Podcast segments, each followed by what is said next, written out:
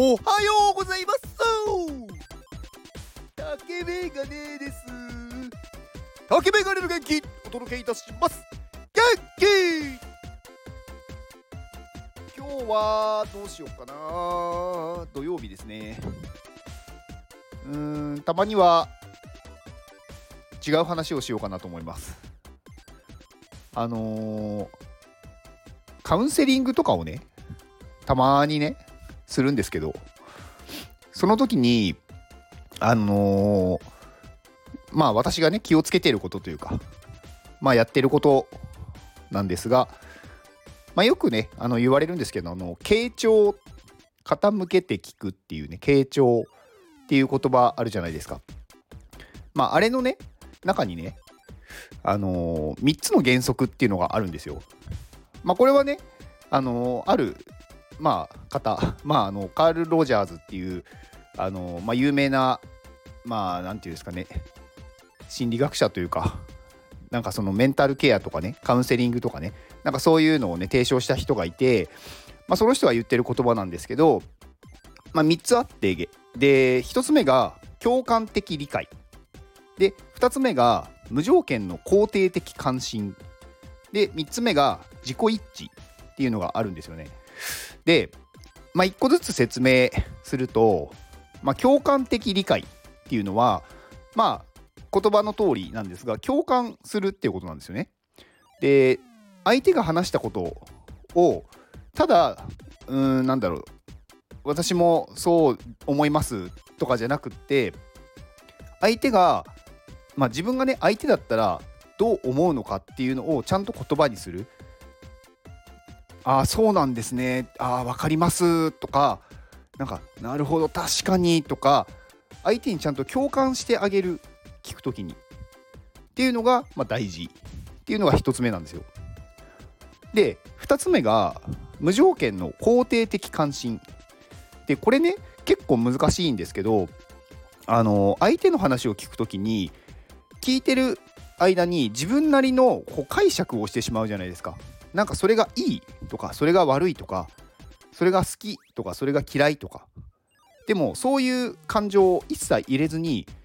ただ相手の話を聞いてあげてそれに対して肯定してあげる。あなたはそういうふうに考えてるんですねわかりますとか。なんかあなたがそういうふうに考えたのはどうどういうことからそういうふうに考えたんですかとか相手がなんだろう考えてることをちゃんと肯定してあげた上でそこに自分の関心があるよっていうことを伝えてあげるんですよね。でそうすると相手ってちゃんと聞いてもらえるって思うんでこうね思ってることをどんどんこう出してくれるというかだから例えばそこでなんかそれはこうした方がいいんじゃないとか言ってしまうと相手はそれを求めてないんですよ大体。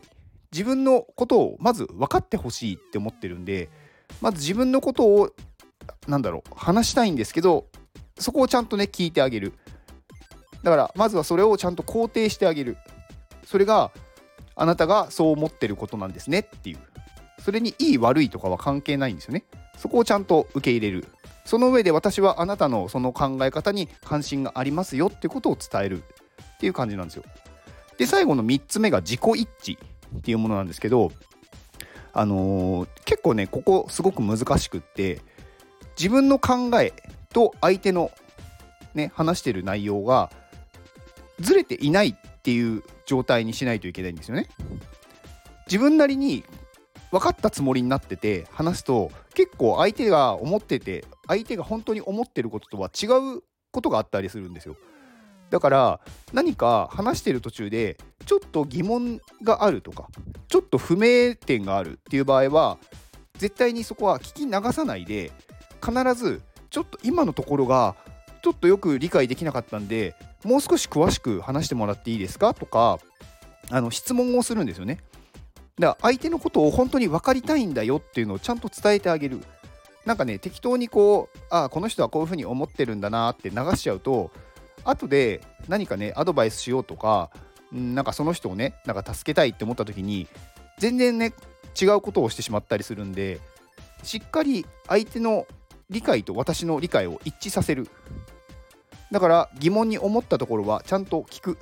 っていうのが大事っていうまあ、傾聴ってその話を聞くだけなんですけどその中でもねこう3つにま分けられるっていうのがあるんですよね。でこれってね多分かなりその人のなんだろう特性があると思ってて。なんかね向いてない人はねこれ向いてないと思うんですよ。だから聞いててすごく疲れてしまうというかなんかこういや嫌な気持ちになるっていうわけじゃないですけど面倒くさいって思ってしまう、うん、人も結構いると思ってて。でこれをねなんかこうやってて楽しいって思う人はなんか向いてるんだと思うんですよね。で結構私はね楽しいって思っちゃうんですよ。なんか話を聞いてるのって面白いんですよね。なんかねこうなんていうんですかね。何かこう問題を解決していくというかまあその通りなんですけど。だからなんか相手のね悩みとか相手が考えてることをうまく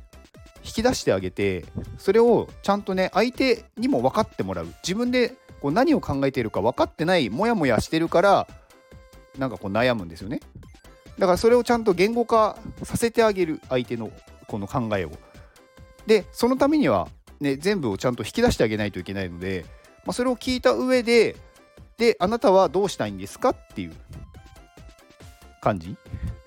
うん、で大体の人はやっぱり大体の人がほとんどっていうか全員やっぱりあのー、そこですごくなんだろう悪い方向に行くってことはなくってなんかもっとこういうなんだろうなまあ例えばね自分のためにこういうことがしたいとかあとはなんかみんなのためにこういうことがしたいとかねやっぱり前向きというか何かこう人のために役に立ちたいとかやっぱそういうことを考えてる人が多いんですよね。なんかみなんかみんなの邪魔になりたくないとかみんなの迷惑になりたくないからもっとこうしたいっていう考えがあるんでだからそこをねしっかりこう吐き出させてあげてでそれに対してあなたの考えてることはいいことじゃないですか？だからやりましょうっていうのをちゃんと伝えてあげる。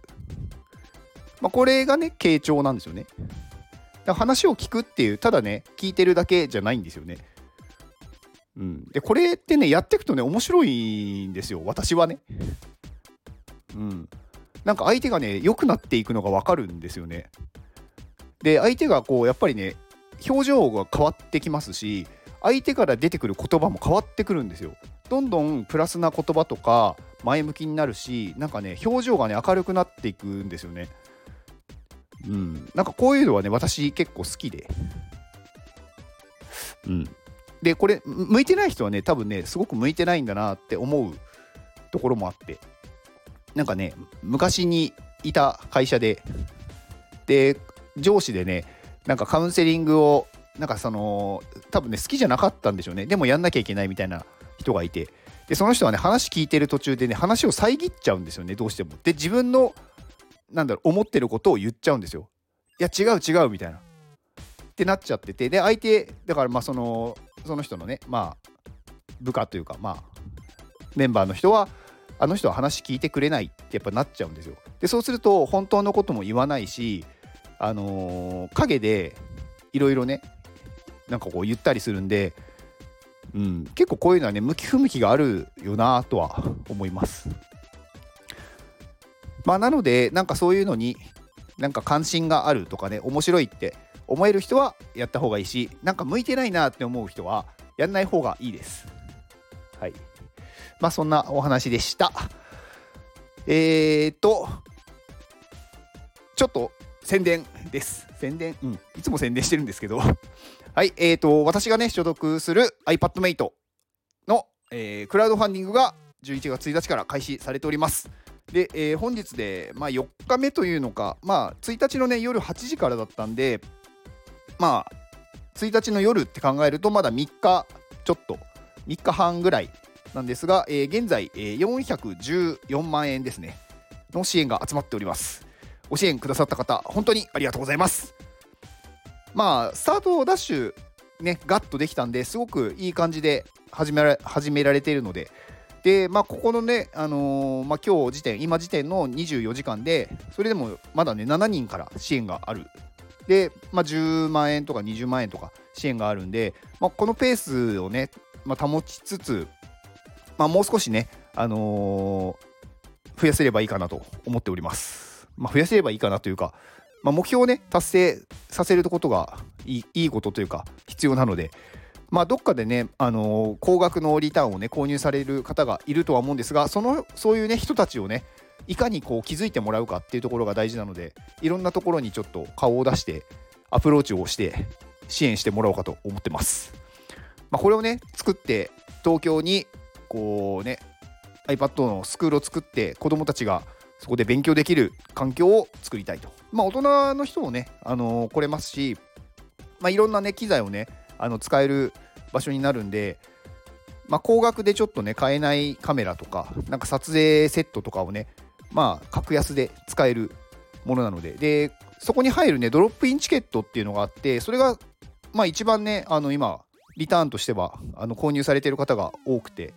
まあ、それをね、購入してくださると、まあ、一日ね、そこに行って、なんか撮影の、なんだろう、まあ、練習じゃないけど、本当にそこでね、あの自分で撮影したりとか、まあ、本当にプロが使っている機材が機材が使えていいものが取れますので、ぜひご購入をお願いします。まあ、1個じゃなくてね、何個でも買えるんでね、別に何枚買ってもいいんですよ。だから100枚買ったらね、100回来れますし、実際の多分オープンしたら、その値段よりは多分高くなるんで、買えるんだったらいっぱい買っといた方がいいんじゃないかなと思います。はい。まあ以上、宣伝でした。この放送は泉さんの元気でお届けしております泉さん元気泉さんありがとうございます、えー、泉さんもね iPadMate の方。はい。えー、っと、まあ、泉さんはね iPadMate に限らずいろんなねまあ CNP とかねなんかそういう NFT とね言われるまあプロジェクトの NFT と言われる プロジェクトっておかしいな。まあそういうね Web3 とか NFT って言われる業界のいろんなプロジェクトに関わってる方ですね。まあ、なので、まあ、いろんなね NFT を持ってたりとか本当に初期からねあの持ってるんで多分かなりなんか価値の高いものを持ってる方ですね。まあ、先日のオフ会でお話しした時もなんか何これを10個持ってますとかこれいっぱい持ってますとかねなんか言ってたんでなんかすごいまあ、こういう行動をねやっぱり早くする人っていうのは得をするんだなっていうのをあらかなんかね改めてね感じましたねはいでえーとちょっと長くなってきたんで、えー、泉さんの宣伝は以上ですはい、えー、泉さんからねあのー、iPadMate Kids の宣伝をしてほしいっていうことなのでまあキッズはねあの今寺子屋、まあ、京都の寺子屋京都にあるそのスクールですよねでやってるものでまあ、小学生向けの iPad のクリエイティブスクールです。で、まあ、これをね、今度東京に持ってきて、東京でも同じように、こう、リアルの場で、まあ、その iPad を使ったクリエイティブなことを教えるっていうスクール。まあ、これをね、今オープンさせるべく頑張っておりますので、皆様ぜひご協力をお願いします。では、この放送を聞いてくれたあなたに幸せが訪れますように。行動の後にあるのは成功や失敗ではなく結果ですだから安心して行動しましょう